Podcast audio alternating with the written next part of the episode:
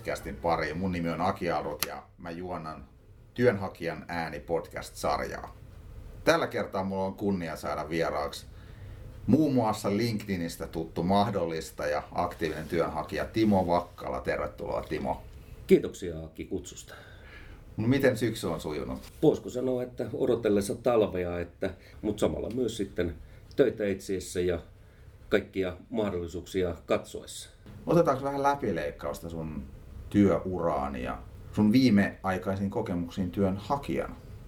Ole hyvä, kerro vähän lisää itsestäsi.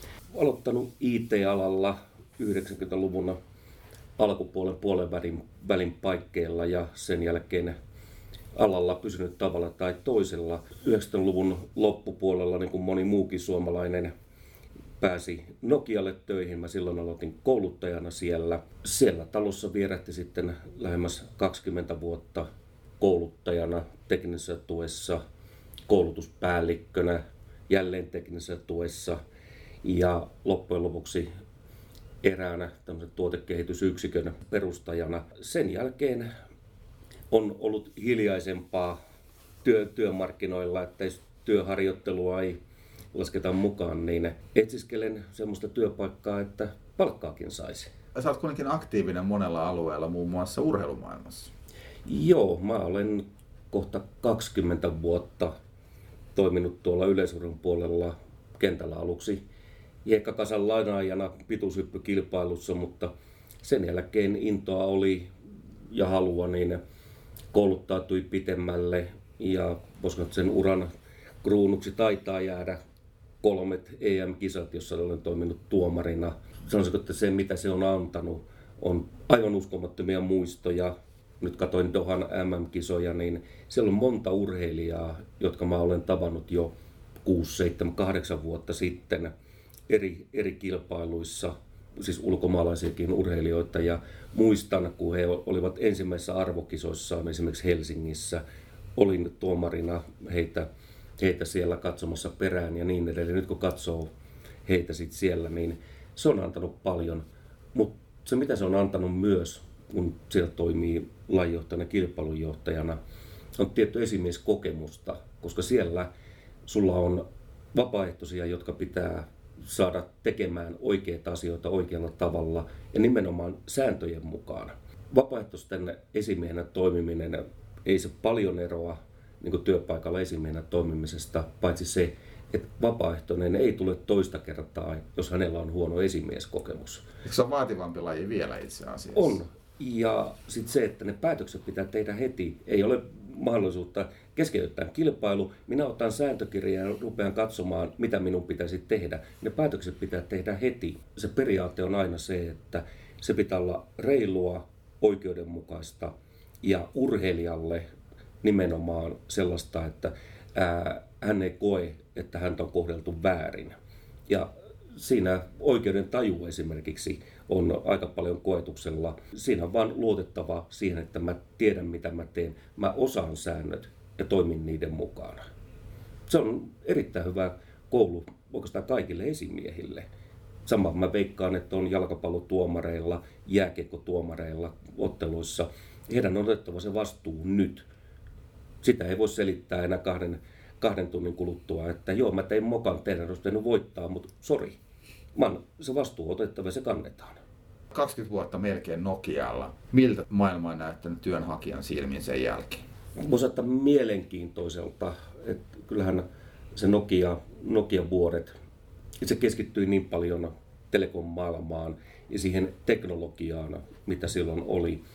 Ja taas ulkopuolella se teknologia ei ole niin, niin tärkeää. On nähnyt niin kuin ihan tänäkin päivänä näkee sen mielikuva, mikä ihmisellä on Nokiasta, mitä me tehtiin siellä, mikä ei todellakaan pitänyt paikkaansa kyllä. Meidän asenteiden vaikutukset tavallaan vanhaan Nokia-taustaan.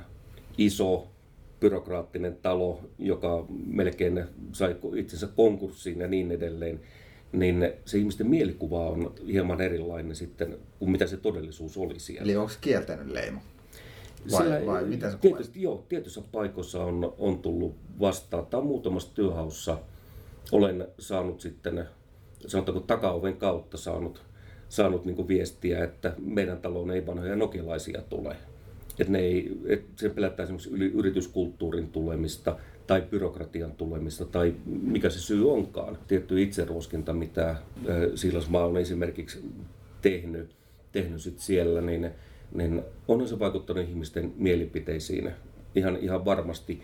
Mutta siinä on nimenomaan, se oli maailman ykkönen ja sitten se, se, se tipahti niin kuin suurin piirtein ää, roskalaariin, niin se ihmisten mielikuva jäi siitä rajusta tipahduksesta. Mä uskoisin, että aika monella suomalaisella on myös paljon sellaista niin kontaktipintaa, että minä tunsin, kun serkkuni tai veljeni oli töissä Nokialla ja ne sai silloin ja silloin sai YT-neuvottelun jälkeen lopputilin puoli vuotta myöhemmin jälleen lopputilejä ja, ja niin edelleen ja niin edelleen. Ja se on sitä kautta varmasti myös semmoinen tietty negatiivinen mielikuva on monella ihmisellä ollut, koska sieltähän on vähennetty siis tuhansia suomalaisia Kyllä. tekemään muita, muita töitä. Mutta vähän sama, jos otetaan nyt tämä yleisurheilutematiikka mukaan, että jos Tommi Evilä voittaa vaikka EM-pronssia pituushypyssä ja sitten seuraavat kisat menee ihan penkin alle, niin eihän kukaan enää muista sitä pronssikisaa, vaan se edellinen kisa viimeisimmät muistot dominoisit ihmisten mielessä, niin miksi varmasti työelämässä sama ilmiö Työ, Työelämässä on, on, on sama ja muutama esimerkki, mitä esimerkiksi IT-alalla on monella ammattilaisella ollut suurena, suurena niin kuin yllätyksenä. Käytännössä ensimmäisiä paikkoja yrityksiä, missä otettiin esimerkiksi Agile käyttöön, oli Nokia tuotekehityksessä ja se koski niin kuin kaikkia tuotekehitystä. DevOpsia alettiin tekemään siinä samassa tahdissa kuin mitä, mitä maailmalla sitä alettiin ottamaan käyttöön. Monelle tämä on niin täytenä yllätyksenä, että se on vesipotousmalli ja niin edelleen. Ei, joo. 2000-luvun alussa siellä oli tuotteita, jotka tehtiin ihan puhtaasti Agile-prosessiin avulla. Tämäkin on niin kuin esimerkki siitä, että edes alalla ei, ei aina, aina niin kuin tiedetä, mitä kaikkia siellä on tehty ja millä lailla. Nyt jos puhutaan sun kokemuksista työnhakijana ja lähdetään liikkeelle niistä myönteisistä kokemuksista positiivisen kautta, niin haluaisitko sä nimetä jonkun tai kertoa jostain keisistä, että mistä sulla itselle on jäänyt positiivinen mielikuva? Pakko ottaa lähin esimerkki ihan tältä aamulta. Sain sähköpostiviestin, missä valiteltiin sitä, että anteeksi, että tämä prosessi on kestänyt nyt näin kauan hakuaika loppui siis kaksi viikkoa sitten noin suurin piirtein. Kerrottiin sen jälkeen, millä perusteella päätöksiä on tehty, minkälaista niin kuin kokemusta ja ää, taustaa on, on haettu. Kehutaan ää, hakemusta, pyydetään taputtamaan olkapäälle itseään, että hyvä ja toivottavasti jääpi, jääpi hyvä mieli tästä, tästä prosessista, että me todellakin panostamme tähän rekrytointiprosessiin. Monta minuuttia mä vaan katsoin sitä sähköpostia tänä aamuna ja hymyilin, vaikka ei mennyt niin kuin prosessi eteenpäin mun osalta. Se on niin harvinainen, että tällainen tulee. Elisalle tällä aamulle pisteet. Elisa sai nyt hymyn miehelle kasvoille. Ja se ei ollut tusina tavaraa siinä mielessä, että se oli persoonallisesti vielä kirjoitettu. Että ei, ei valikoitu muutamia avainsanoja ja käytetään kopipasteja, vaan näki, että tämä henkilö oli sen itse kirjoittanut. Ja vielä oli laittanut oman nimensä alle, mikä on myös aika harvinaista näissä, näissä tilanteissa. Jäit ilman työpaikkaa, mutta siitä huolimatta hymy ulottui korviin saakka. Niin Kyllä. Niin aika pienillä teoilla työnantajat pystyy jättää sen positiivisen fiiliksen. Erittäin, erittäin pienillä. Oma kokemus on se, että nyt puhutaan viimeiseltä muutamalta vuodelta, että siellä on kolmenumeroinen määrä hakemuksia. Mä joskus, kun aikaa on, niin mä olen tehnyt tämmöistä Excel-seurantaa itselleni, ja mä rakastan joskus visualisoida asioita, eli tehdä graafeja. Noin 95 prosenttia hakemuksista ei saa koskaan minkäänlaista vastausta. Ja vastaukseksi mä en laske sitä, että kiitoksia rekryjärjestelmä on ottanut vastaan hakemuksenne. Noin 90 prosenttia näistä hakemuksista on päättynyt että mä en edes tiedä, onko sinne palkattu jotain, onko prosessi edes loppunut. Ja kyse ei ole pienistä tai isoista firmoista, vaan kyllä se on niin kuin ihan suomalaisista pörssiyhtiöistä tämmöisiin pieniin PK-yrityksiin, niin se ihan läpi leikkauksena näin toimii. valitettavasti. Jos sun pitäisi vähän arvioida tai spekuloida sillä, että mitkä asiat on siellä taustalla, tämän huonon viestinnän taustalla, niin mitä asioita sä kuvittelet sieltä nousevan esiin? Varmaan monessa paikassa ongelmaksi tulee se, että yksi paikka, tätä, jos sulla on yksi paikka ää, auki ja sinne tulee, sanotaan nyt vaikka sata hakemusta, niin kyllähän se teettää töitä. Mä ymmärrän sen, sen, sen täysin. Mutta jos käytetään rekryjärjestelmää, niin sieltä nyt saa edes automaattisen viestin lähetettyä kyllä, kyllä hakijoille. Mutta sitä ei käytetä. Varmasti sitten on jossakin tilanteissa niin ammattitaidottomuutta ei edes ajatella, että näin voisi tehdä. Mä en, en sano, että se on, se on asenteesta kiinni, vaan enemmänkin se, että ei tule ajateltua, että tämähän on myös asiakaskokemus. Että jos mä haen sinne, sinne töihin, mua kohdellaan suurin piirtein vaan, että olen välttämätön paha, joka on nyt hakenut, ja siitä ei tarvitse välittää. Entä sitten, jos mä satun olemaan jossain firmassa töissä, ja mun pitäisi miettiä, ostanko mä heiltä palveluita tai tuotteita. Mä veikkaisin, että moni tämmöisen kokemuksen muistava niin toteaa, mä en halua olla ton firman kanssa tekemisessä. Mm. Ja että kyllä se jatkuu, se muistijälki jää sinne. Niin ja voi vetää johtopäätöksiä, että mi- miten se organisaatio muutoinkin toimii, jos ei kyllä. se jotenkin kohtele inhimillisesti kaikkia hakijoita. Mä haluaisin kertoa yhden oman kokemuksen siitä, kun mä kanssa päivittelin joitakin vuosia sitten tätä samaa asiaa, että miksei ne vastaa, niin eräs, eräs tota, firman johtaja totesi, että, että liin-ajattelun mukaisesti on poistettava hukka arvovirrasta. Ja tässä tapauksessa se työnhakija, joka ei osoittaudu siihen tehtävään päteväksi, niin se on sitä wastea. Et niin paljon kuin mä dikkaankin liin-ajattelusta, niin mun mielestä sitä välttämättä tähän ei kannata soveltaa, koska vaikka se jatkosta tiputettu henkilö, joka ei ikinä saa viestiä, ei olisikaan se potentiaalinen asiakas, niin hänen saattaa parin vuoden sisällä vaikkapa joku koulun kurssin käytyään olla hyvinkin relevantti hakija.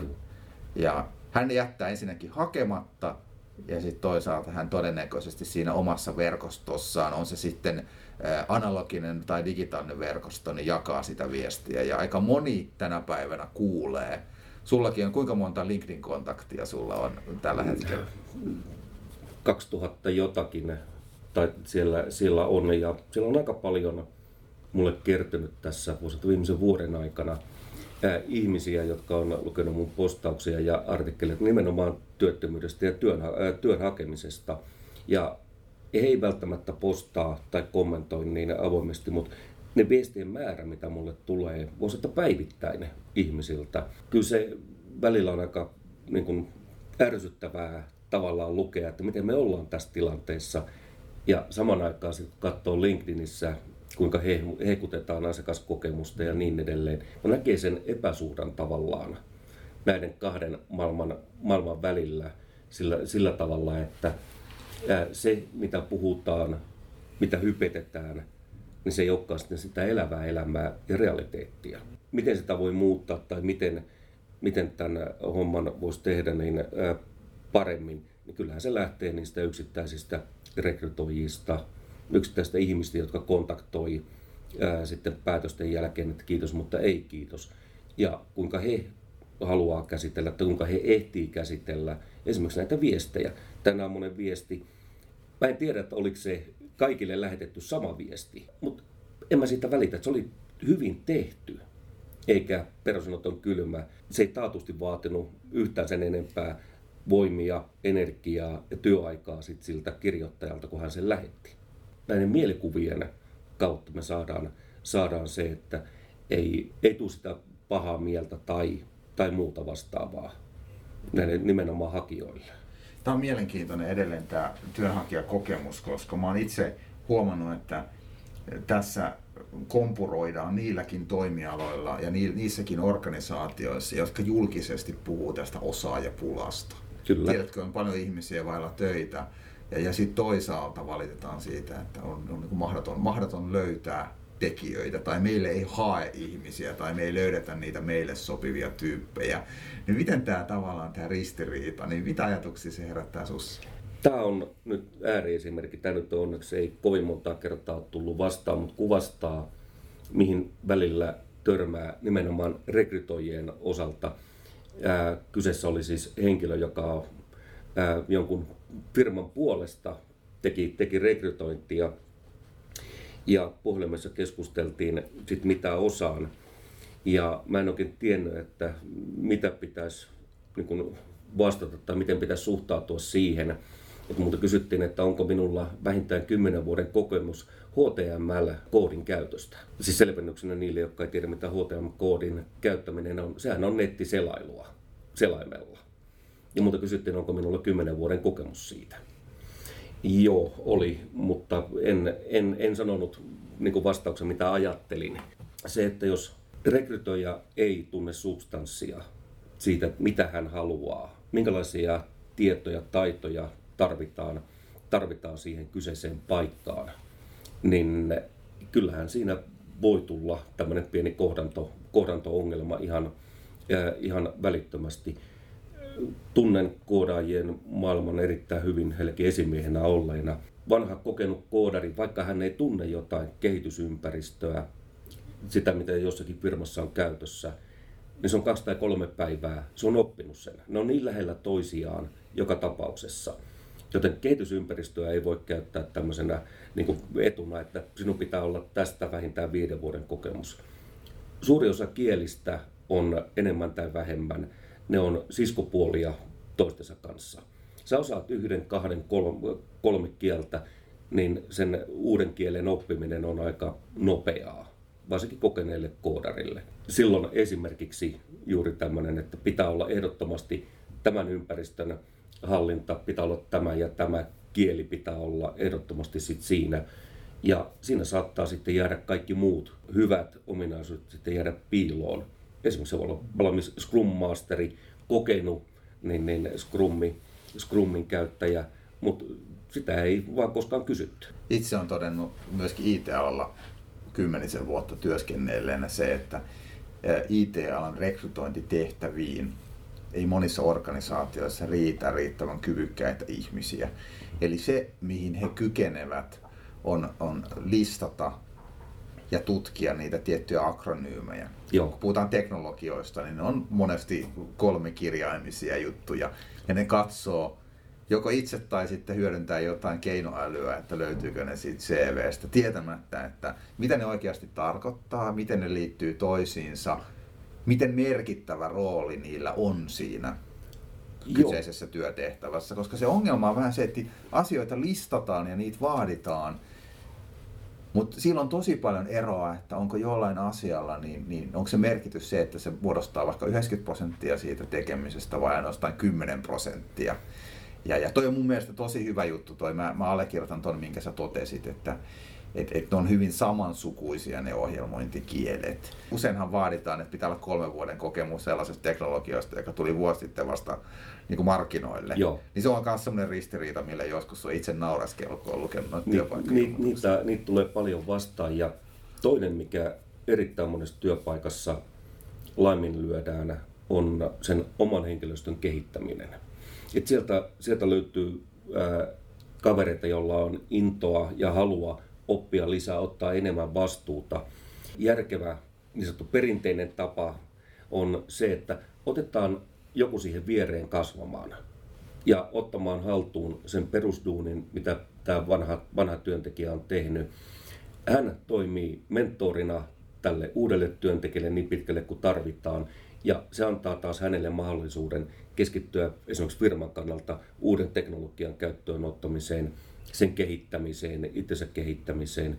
Ja tätä ei käytetä oikeastaan hyväksi, vaan sieltä halutaan sitten ää, teknologialle X halutaan osa ja se otetaan sitten siihen ja sitten vanha työntekijä raapii päätä, että miksi multa ei edes kysytty.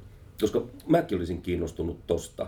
Ja tällä tavalla se vanha kisälli mestariperinne ja oman henkilöstön kehittäminen myös aika monessa paikassa on laiminlyöty. Kyllä. Eli osaamisen hankinta ja hallinta, niin se ei ole ainoastaan rekrytointikysymys, vaan se on siellä organisaation sisäisestikin haasteena.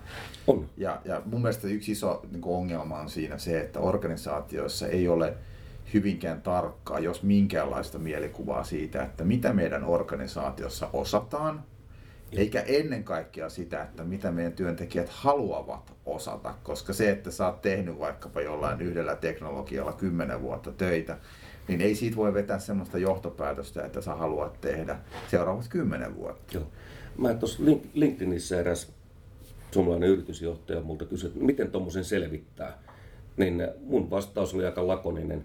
Oletko se joskus kysynyt tätä omilta alaisiltasi? Ja sieltä tuli pari päivän jälkeen tuli vastaus. Että onneksi en vastannut suoraan heti, heti silloin viestisi tulemisen jälkeen. Nyt tarkemmin mietittynä kiitos vinkistä.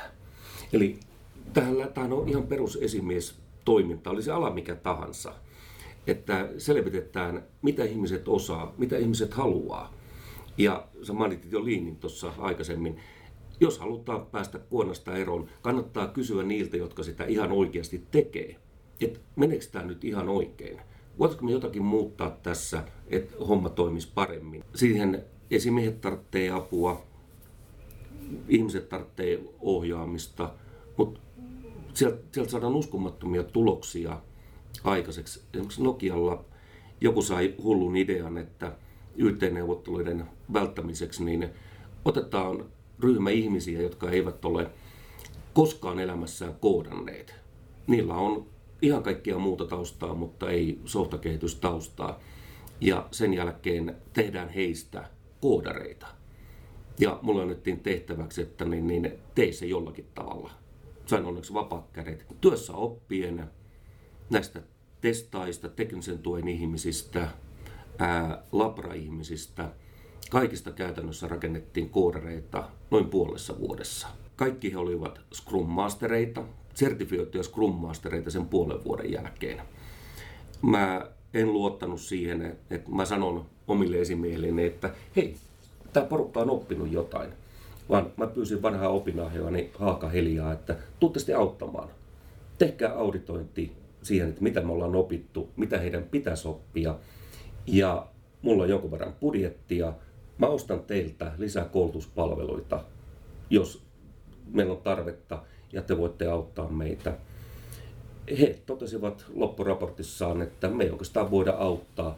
Me halutaan vain tietää, miten tämä porukka on oppinut puolessa vuodessa – periaatteessa täysin nollasta käyttämään Scrumia, koodaamaan useilla eri kielillä, tekemään jopa aktiivisia nettisivuja ja tekemään niin kuin backendia, frontendia ja samaan aikaan sovelluksia, joita me voidaan käyttää suoraan kentällä. Ja tämä oli puoli vuotta, mitä, mitä niin tässä käytettiin aikaa ennen kuin Haakahelia tuli tuli sit siihen. Yhtään luokkahuoneopetusta ei käytetty, vaan se toimi sitten että vertaistukea. Ihmiset tiimiytettiin ja sen jälkeen he opettelivat tiiminä, miten tämä tehdään. Ja mun rooli, mikä oli se tärkein tehtävä, sun kaikki byrokratia, oli se, mä joka aamu kiersin ihmisten luona ja kysyin, näytä mulle, mitä uutta sä oot oppinut eilen. Ja kysyin, mitkä sun seuraava, seuraavat tavoitteet on, ja kun me nähdään huomenna aamulla tai iltapäivällä, mitä sun on tarkoitus oppia jotain uutta. Ja tällä tavalla, kun se itseluottamus lähti kasvamaan, kun ihmiset huomasivat itsekin, että hei, mähän opin, mähän osaan tehdä näitä, niin muutaman viikon jälkeen mä olin jo siinä tilanteessa, en mä mennyt enää kysymään, että mitä sä oot tehnyt, vaan ihmiset ylpeänä esittelisit sitä, ja kertovat jo kysymättä, että seuraavaksi mä teen tämän ja tämän. Tuuks tunnin päästä katsoa, se on silloin valmis. Ja lähtökohta oli se, että ehkä se tällä viikolla on valmis. Tämä on se oikeastaan, mitä mä rakastan, kun ottaa mun kokemuksen esimiehenä, kouluttajana, mutta myös IT-alalta. Kuinka sä saat ton raudan ja softan taipumaan ihmisille? Koska ihmiset sitä käyttää, ihmiset käyttää sitä työkaluna. Tämä on niin kuin mulle semmoinen mahtava, mahtava muisto sit siitä, että mä sain ihmiset tekemään työkaluja ja luottamaan, että mä osaan tehdä tämän. Se oli mulle semmoinen esimerkki sit siitä, että 50 vanha opistoinsinööri, joka on koodannut Hello Worldin kerran opistossa, niin hän pystyy tekemään näitä asioita oppimaan. Ja mä tiedän, Linda Liukas on tästä hyvä esimerkki, miten Linda on tehnyt näitä niin, niin, juttuja me saadaan kuka tahansa oppimaan mitä tahansa jos me herätetään se halu oppia. Kyllä, mutta jos me ajatellaan työnantajia, niin valitettavasti edelleen on se, että ihmisten pitää nähdä se omin silmin. Joo. Eli pitää olla itse mukana jossain tällaisessa, jossa näkee sen, että ihmiset puhkeaa kukkaan ympärillä. Mm. Sinne vaan sitten jokainen päättävä henkilö niin, niin tutkimaan tiimejä ja seuraamaan sitä, niin, niin jalkautumalla sinne, missä sitä työtä tehdään, niin niitä oivalluksia voi syntyä. Nyt on puhuttu paljon tästä mitä työnantaja voisi tehdä paremmin. Erilaisia asioita, kehityskohteita, mutta jos on pitäisi nyt kiteyttää se sun keskeinen agenda, minkä puolesta sä haluaisit puhua, jos puhutaan fiksummasta rekrytoinnista, niin mikä olisi se avainpointti? Rekrytoijille olisi hyvä se substanssiosaaminen. Jos he hakee esimerkiksi koodareita, niin he ymmärtäisivät sitä maailmaa jonkin verran edes. Ymmärtäisivät esimerkiksi terminologian, mikä on pilvipalvelu, mitä ne erilaiset ohjelmointikielet on. Ei, ei tarvitse olla niin, niin hyvä, että pitäisi itse lähteä ohjelmoimaan, mutta ymmärtää tavallaan, että mikä on riippuvainen mistäkin. Ja esimerkiksi mä oon yhdelle rekrytoille todennut, että niin käytännössä jokainen kehitysympäristö kyllä tukee niin yhtä aikaa suurinta osaa kieliä, mitä käytetään elävässä elämässä – et siellä ei ole minkäänlaista riippuvuutta. Kyse on vain siitä, että mihin on haluttu rahaa käyttää, kun niitä kehitysympäristöjä on nostettu esimerkiksi. Mutta sitten myös, myös se, että niin katsotaan askel ulos siitä ää, laatikosta. Siellä voi olla, että yrityksessä on muitakin tarpeita. Ja jos ajatellaan esimerkiksi vaikka mua, niin mä oon kokenut teknisen tuen ää, ihminen, toiminut esimiesasemassa aika vaativissakin paikoissa – tietenkin mä voin lähteä siihen työhön yli 15 vuotta esimiehenä, kouluttanut esimiehiä, mentoroinut esimiehiä. Mä voin toimia HR. Pelkästään näiden kahden yhdistelmänä voi ajatella, että esimerkiksi yrityksen henkilöstöhallinto, joka tarvitsee jonkun auttamaan esimerkiksi oman henkilöstön kehittämisessä. Ja siihen liittyy paljon esimerkiksi it niin mä voin tulla ja niin, niin lähteä tekemään sitä. Mutta ihan samalla lailla mä voin hypätä sinne teknisen tuen puolelle ja auttaa HR ymmärtämään, että miten asioita kannattaa tehdä ja niin edelleen. Vanhana kouluttajana mä voin jalkauttaa sen myös. Eli kyse on sit siitä, että, että säkään nosta ruokaa ravintolassa sen takia, että niin, ää, täällä on kuulemma hyvät perunat. Vaan sä haluat sen kokonaisuuden niin, että se homma toimii. Aina sitä punaviiniä myöten, joka sinne pöytään, pöytään tulee. Työnantajan kannattaisi katsoa nimenomaan niitä kokonaisuuksia, mitä siellä on, on mahdollista, ei se joku yksittäinen ominaisuus. Se saattaa auttaa muutaman kuukauden, ehkä yhden projektin ajan, mutta sitten huomataankin, niin, mitä me tällä kaverilla nyt tehdään, kun periaatteessa tämä projekti loppu. Ja nyt meidän pitäisi kouluttaa tämä uusi kaveri tekemään jotain, jotain uutta. Ja katsotaan vähän pitemmälle ja kokonaisuuksia. Ja tullaan tavallaan sinne yläpuolelle, katsotaan sitä koko taistelualueen karttaa, eikä vaan sitä yhtä poteroa sitten, sitten siellä. Mä itse tunnistanut, että iso haaste suomalaisilla organisaatioilla on varmasti kansainvälisestikin on se, että ei ole selkeää näkemystä tässä nopeasti muuttuvassa maailmassa, että mitkä on ne meidän organisaation strategiset kyvykkyydet, ja niistä polveutuvat kriittiset osaamiset. Ja nyt kun ei tiedetä tavallaan, että millä osaamisella me lähdetään hyökkäämään niihin tulevaisuuden haasteisiin, niin ainut mihin pystytään on semmoiset ad hoc tarpeet. Eli toimitaan reaktiivisessa moodissa, jolla tällä kyseisellä rekrytoinnilla pyritään taklaamaan vaikka seuraavan kuuden kuukauden haasteet. Mun mielestä on niin väärin ajatellakin, että ihminen pystyy ennustamaan maailmaa, että miltä se näyttää vaikka kolmen vuoden päästä.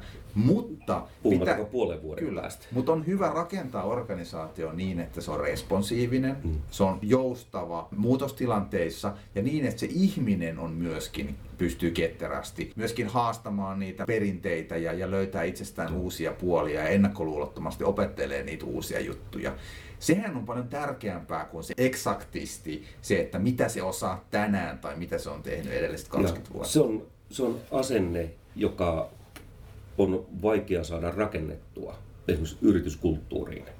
Mutta se on asenne, joka on helppo tuhota siellä esimerkiksi huonolla esimieskäyttäytymisellä tai tuonne karikoitu esimerkki, mikä Nokialta tulee mieleen, tunteisiin menevimpänä niin kuin huonoina päätöksinä tulee mulle mieleen kaksi.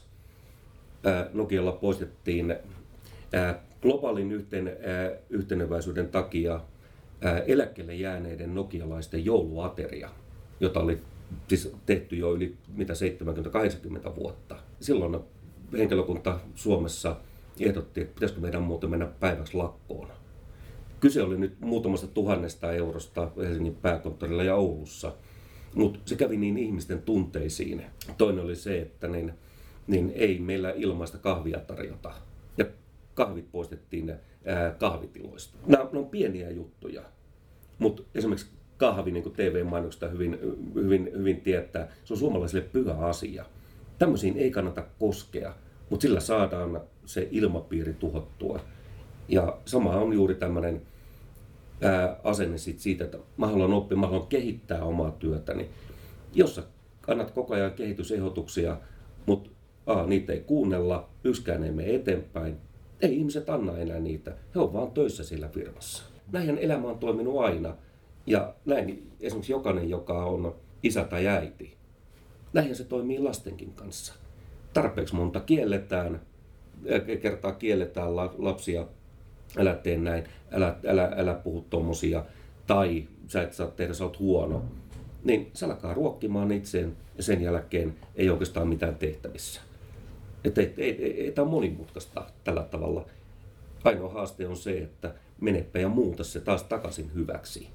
Ja se vaatii tiettyä tunnella kokemusta sit siitä, että sä osaat lukea niitä merkkejä, että hetkonen, nyt ei kerrota kaikkea, mutta mä näen ilmeistä ja muuta, että nyt kaikki ei ole hyvin. Ja se vaan vaatii ihmistuntemusta ja kokemusta. Sillä ei ole iän kanssa mitään tekemistä, vaan nimenomaan se on kuinka sä osaat lukea muita ihmisiä ja kuinka sä oot oppinut toimimaan eri tilanteissa. Aletaan lähestyä podcastin loppua. En malta olla kysymättä nyt vikana kysymyksenä sitä, että sä oot kaksi ja puoli vuotta hakenut aktiivisesti töitä ja sitä kautta oot varmasti nähnyt, että mitkä toimii ja mitkä ei toimi, niin mitkä on sun tämmöiset keskeiset vinkit samassa tilanteessa oleville työnhakijoille, jotka kuuntelee tätä lähetystä? Linkkarissa verkostukaa. Siis ihan kaikkien kanssa. Mä oon törmännyt aivan uskomattomiin ihmisiin, sinä mukaan lukijaнаkin, niin, ää, joihin mä en olisi missään muualla törmännyt. Siellä on myös, ää, moni tietää Petri Fagerströmin uskomaton kaveri, aika monen persona, mutta esimerkiksi hänen kauttaan, mä olen aika usein hänen kanssaan yhteydessä – ja hän tsemppaa ja auttaa koko ajan, sparraa ää, ää, mua ihan vaan sen takia, että hän haluaa tehdä sen. Käyttäkää verkostoa hyväksi, verkottukaa. Oikeastaan tärkeämpää on se, että älkää tehkö vain sitä työnhakua pakonomaisesti. Elämässä pitää olla muutakin kuin pettymyksiä ja jatkuvaa yrittämistä. Tehkää jotain ihan muutamista saatte hyvän mielen järjestötoimintaa, hyvän tekeväisyystoimintaa, olla tekemässä ihmisten kanssa, että kun sä siellä olet esimerkiksi vaikka leipäjonossa jakamassa leipää, kun ne hymyilee ja kiittää, sä tiedät, että se tulee sydämestä se kiitos, niin siitä tulee heti parempi fiilis. Ja silloin, kun sä lähdet kirjoittamaan ää, hakemusta tai jotain muuta vastaavaa, se hyvä fiilis näkyy myös siellä. Vaikka työn hakeminen on tärkeää, mutta älkää päästäkö itseänne sinne tippumaan sinne masennukseen, vaan hankkikaa niitä hyviä juttuja elämään. Te voitte hymyillä ja sitä kautta myös teidän itseluottamus pysyy hyvänä, koska teitä arvostetaan. Tähän on hienoa lopettaa tämä podcast näihin sanoihin. Kiitos paljon Timo, että tulit haastatteltavaksi. Kiitoksia, että sain mahdollisuuden. Ja kaikille kuuntelijoille käykää lukemassa Timon turinoita LinkedInissä ja verkostoitukaa Timon kanssa, ellette ole jo verkostoituneet. Oikein mukavaa syksyä ja tsemppiä työnhakuun sulle Timo ja myöskin kaikille kuuntelijoille. Kiitoksia, samaa minulta.